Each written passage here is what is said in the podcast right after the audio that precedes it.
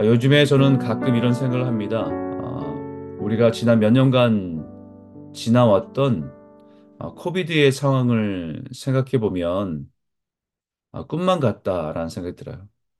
좋은 의미에서 꿈만 같다는 게 아니라 아, 끔찍한 악몽과 같은 시간이었다라는 생각이 듭니다. 예배를 드릴 수 없는 상황, 또 텅 빈 예배당에서 온라인으로 카메라를 앞에서 예배를 녹화하고 예배드렸던 시간들, 서로 모이기를 힘쓰기보다는 거리를 두고 오히려 흩어지기를 애써야 했던 시간들. 아, 그러면서 언제 원래대로 회복될까 마음을 졸이면서 걸어왔던 시간들이 이제는 아련한 추억이 되고 기억이 되어 남아 있다는 것을 느낍니다. 그리고 이 지금은 언제 그런 일이 있었는지조차 헷갈리는 그런 현실을 살아가고 있다는 것을 깨닫게 됩니다. 그러면서 한편으로는 하나님께서 그 시간을 통해서 우리에게 원하신 것은 무엇이었을까? 우리는 그 시간을 통해서 하나님께서 무엇을 배우고 무엇을 깨닫기 원하셨을까라는 생각을 하게 됩니다. 우리 이전은, 이제는 예전처럼 모여서 예배할 수 있고 함께 모여서 예전에 하던 것들을 거의 다 회복하고 있습니다. 물론 아직 영적으로 무너진 부분들이 다 회복되었다고 할 수는 없지만 하나하나 예전의 모습을 회복하고 있습니다. 그러나 혹시 예전의 모습을 회복하고는 있긴 하지만 혹시 우리가 정말 중요한 것들은 놓친 채 예전에 하던 것들을 하고 있는 것은 아닌가 라는 생각을 하게 되며 오늘 본문의 말씀을 묵상하게 됩니다. 예수님께서 복음을 가르치시고 전하시고 가르치다가 당시 세관이었던 레위를 불러서 나를 따르라 라고 말씀하실 때에 즉시 일어나 예수님을 따르자. 그의 집에 가서 많은 세리들과 죄인들이 예수님께로 나와 함께 먹고 즐거워하는 모습을 보게 하십니다. 그러나 바리새인들과 서기관들이 예수님께 어찌하여 세리와 죄인들과 함께 먹는가라는 말을 합니다. 세리와 죄인들과 함께 먹는가? 그때 예수님께서 건강한 자에게는 의사가 쓸데없고 병든 자에게라 쓸데있느니라. 나는 의인을 부르러 온 것이 아니요 죄인을 부르러 왔노라라고 말씀하셨습니다. 이 말씀의 의미는 자기 스스로 병들었다는 것을 알고 인정하는 자에게 의사가 의미가 있다라는 말입니다. 자기 스스로 아무 문제가 없다, 건강하다라고 자부하는 사람은 의사를 찾지 않는다라는 것이죠. 자기 스스로 문제가 있다고 나는 부끄러운 죄인임을 아는 자는 나는 예수님이 필요한 사람입니다라고 할 수 있지만 자기 스스로 죄인이 아니라고 생각하는 사람은 예수를 찾지 않는다는 의미로 말씀하신 것입니다. 종교개혁자 루터는 기독교 신앙을 가진 우리의 정체성을 이렇게 표현했습니다. 우리는 의인이면서 동시에 죄인이다.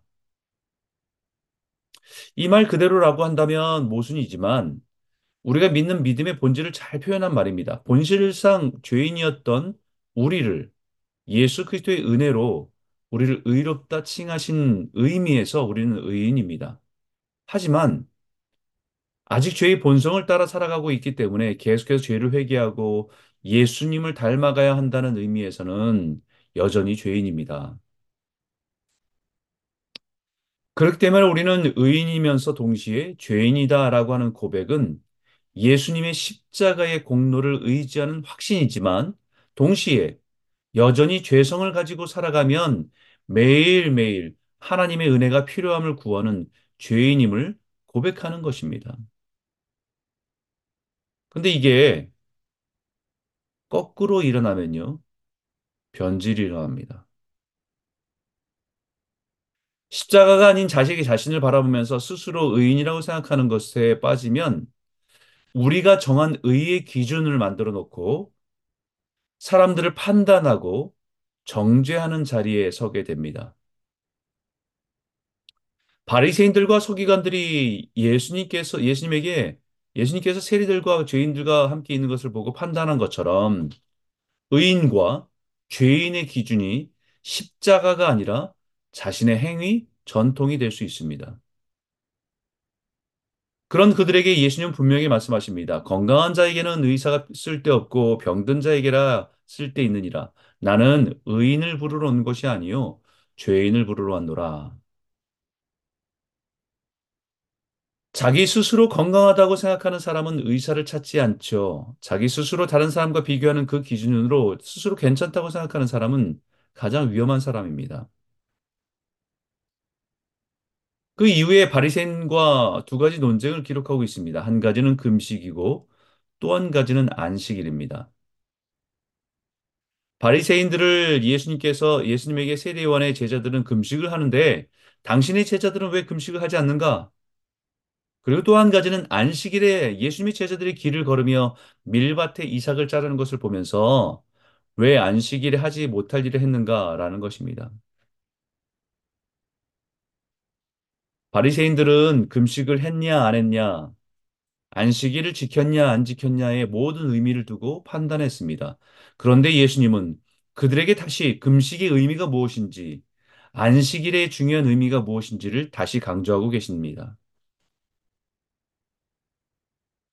하나님께서 우리에게 금식을 하라 하고 하신 목적은 우리 죄의 문제에 스스로 해결할 수 없음을 인정하고 하나님의 궁유를 구하는 간절함입니다.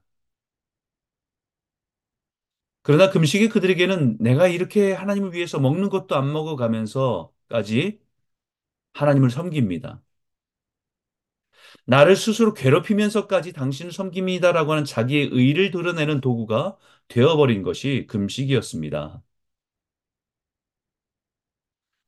금식이 자기 영적인 삶을 돌아보며 하나님 앞에 더 가까이 가는 회복의 도구로 주셨는데 금식이 자신의 거룩함과 자신의 경건함을 자신의 의를 드러내는 도구가 돼버린 것이죠. 안식일은 우리의 삶의 주인이 내가 아니라 한 하나님이심을 인정하고 그분 안에서 쉼과 안식을 누리길 원하시는 하나님의 마음과 뜻이 있습니다. 그런데 이런 의미는 잃어버리고 금식은 자신이 얼마나 의로운 사람인지를 드러내는 행위가 되어버렸고 안식일이 자신이 얼마나 신실한 사람인지를 드러내는 기준이 되었기 때문입니다. 그런 상황이 있는 사람에게 예수님의 처방은 새 포도주를 낡은 가죽 부대에 넣는 자가 없나니 만일 그렇게 하면 새 포도주가 부대를 터뜨려 포도주와 부대를 버리게 되느니라. 오직 새 포도주는 새 부대에 넣느니라 하시니라 라고 하신 것입니다.